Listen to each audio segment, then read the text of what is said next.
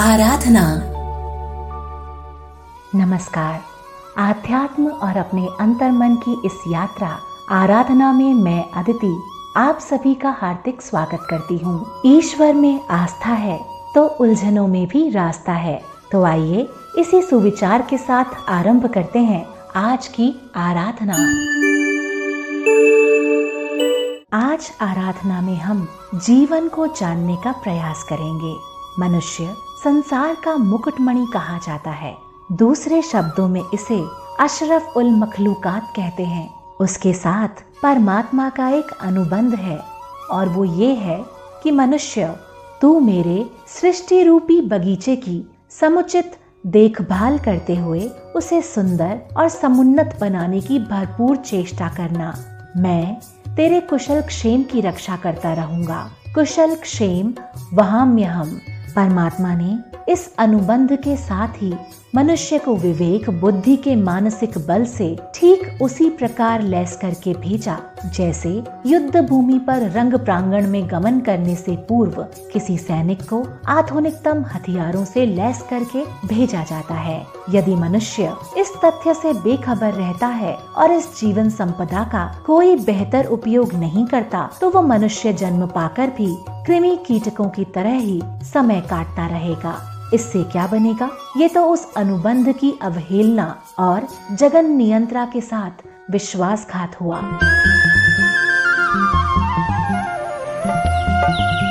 अपने जीवन पर दृष्टिपात कीजिए, बारीकी से सोचिए, गहराई से देखिए कि आपके जीवन का पल पल ऐसे ही व्यतीत हो रहा है या अभी तक आप कुछ उल्लेखनीय कार्य कर भी पाए हैं। आप छात्र हैं तो क्या आपने ज्ञान और व्यवहार के कोई नए कीर्तिमान स्थापित किए हैं? क्या आप बहुत श्रेष्ठ और उत्कृष्ट व्यक्ति बनने की ओर अग्रसर हुए हैं? परमात्मा ने मनुष्य को कोरा बुद्धिवादी ही नहीं बनाया, बल्कि बुद्धि के साथ साथ उसमें भावनाओं और संवेदनाओं का भी बड़ी गहराई तक समावेश किया है।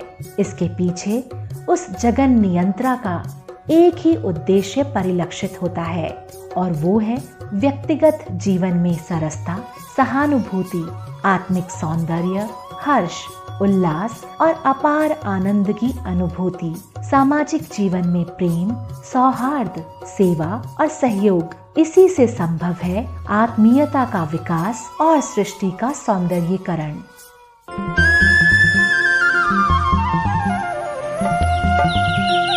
श्रोताओं, अब आप सोचिए कि ज्ञान, गुण, कर्म, स्वभाव का ऐसा सम्मिश्रण आपके जीवन में किस सीमा तक है? यदि ये सब नहीं है तो आप अपने जीवन के विषय में क्या सोच रहे हैं? कहीं ना कहीं चिंता, कुंठा, निराशा आत्म प्रताड़ना और आत्महीनता के चंगुल में फंसकर किंग कर्तव्य विमूढ़ता की स्थिति में तो नहीं पहुँच गए हैं। यदि ऐसा है तो यही वो मानसिक स्थिति है जो सब कुछ होते हुए भी उस भिखारी सी स्थिति बना देती है, जो जेब में रखे रुपयों से बेखबर होकर भीख माँगता फिरता है।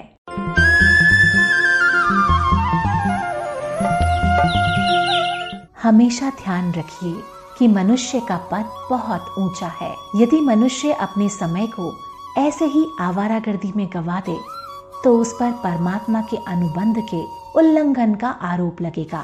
तब वो दंड का ही भागीदार होगा। सामान्य स्थिति में भी यदि व्यक्ति नौकरी करते करते समय की पाबंदी नहीं करता, अपना काम सही ढंग से समय पर पूरा नहीं करता तो उसे अनेक प्रकार से दंडित किया जाता है। यहाँ तक कि कभी कभी नौकरी से भी निकाल दिया जाता है। इसी प्रकार परमात्मा भी आलसी, अव्यवस्थित, आवेशग्रस्त, कामचोर और समाज में विकृति फैलाने वालों को क्षमा नहीं करते। ऐसे व्यक्तियों का जीवन दूभर हो जाता है। याद रखिए, आपको न केवल अपने उत्तरदायित्वों का निर्वाह करना है, बल्कि पूरे समाज को ऊँचा उठाने का उत्तरदायित्व भी आपके कंधों पर है। आप जीवन की गहराई को समझिए।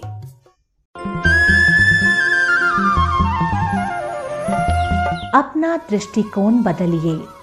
हम कौन हैं? क्या करने आए हैं? क्या कर रहे हैं? हमें क्या करना चाहिए? इन सब प्रश्नों का उत्तर वस्तुतः हमारे ही भीतर मौजूद है।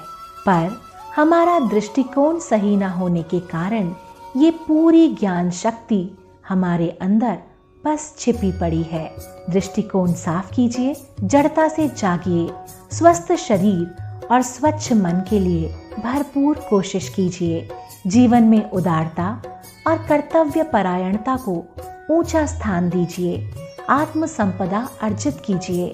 इस सब के अभाव में मनुष्य ज्ञानवान और धनवान होते हुए भी मणिविहीन सर्प की तरह निष्प्रभ ही रहेगा। आत्मिक संपदाओं से संपन्न व्यक्ति ही जीवन का सच्चा आनंद ले सकते हैं। हमेशा याद रखिए कि जीवन एक संग्राम है। इसमें अवांछनीयताओं से जूझना ही होगा। कुरीतियों और कुंठाओं की जड़ें हिला देनी है।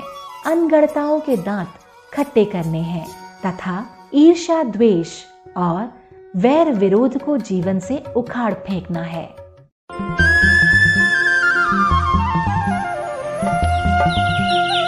जीवन एक व्यवस्था है। इसका केंद्र बिंदु मनुष्य है।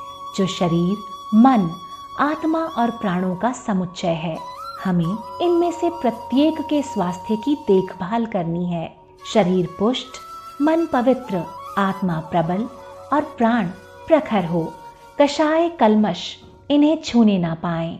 अन्यथा रोता, झीकता, कलपता हुआ व्यक्ति ही पृथ्वी पर भारभूत बना दिखाई देगा। क्या करें? हम जीवन के प्रति सावधान रहें। कोई गलत विचार मन मस्तिष्क में घुसने ना दें। कठिनाइयों से डरे नहीं, बल्कि उनसे जूझने के सही तरीके अपनाएँ। सात्विकता के सहारे समस्याओं के स्थायी समाधान खोजें। सात्विक भाव में जीवन जीने का अभ्यास करें।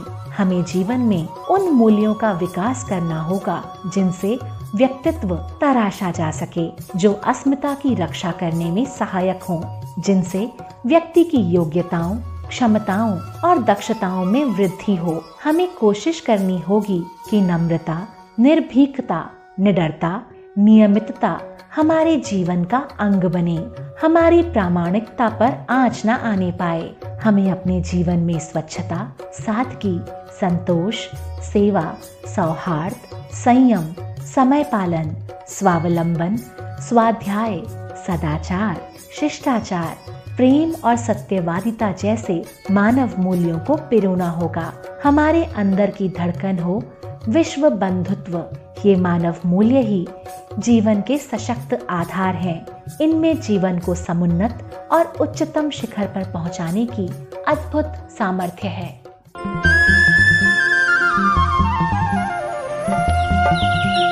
आज विक्रम संवत 2078 के चैत्र माह के कृष्ण पक्ष की द्वितीया है। वार है बुधवार और अंग्रेज़ी तारीख है 28 अप्रैल 2021 आज सर्वार्थ सिद्धि योग होगा शाम पाँच बजकर तेरह मिनट से। कल 29 अप्रैल प्रातः पाँच बजकर अट्ठावन मिनट तक।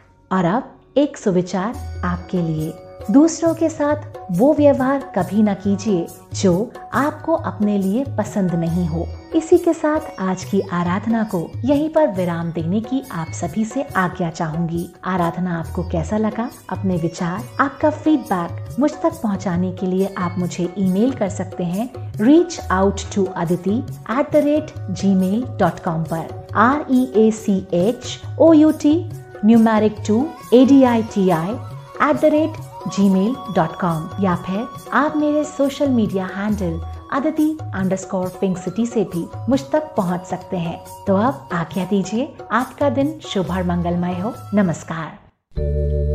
आराधना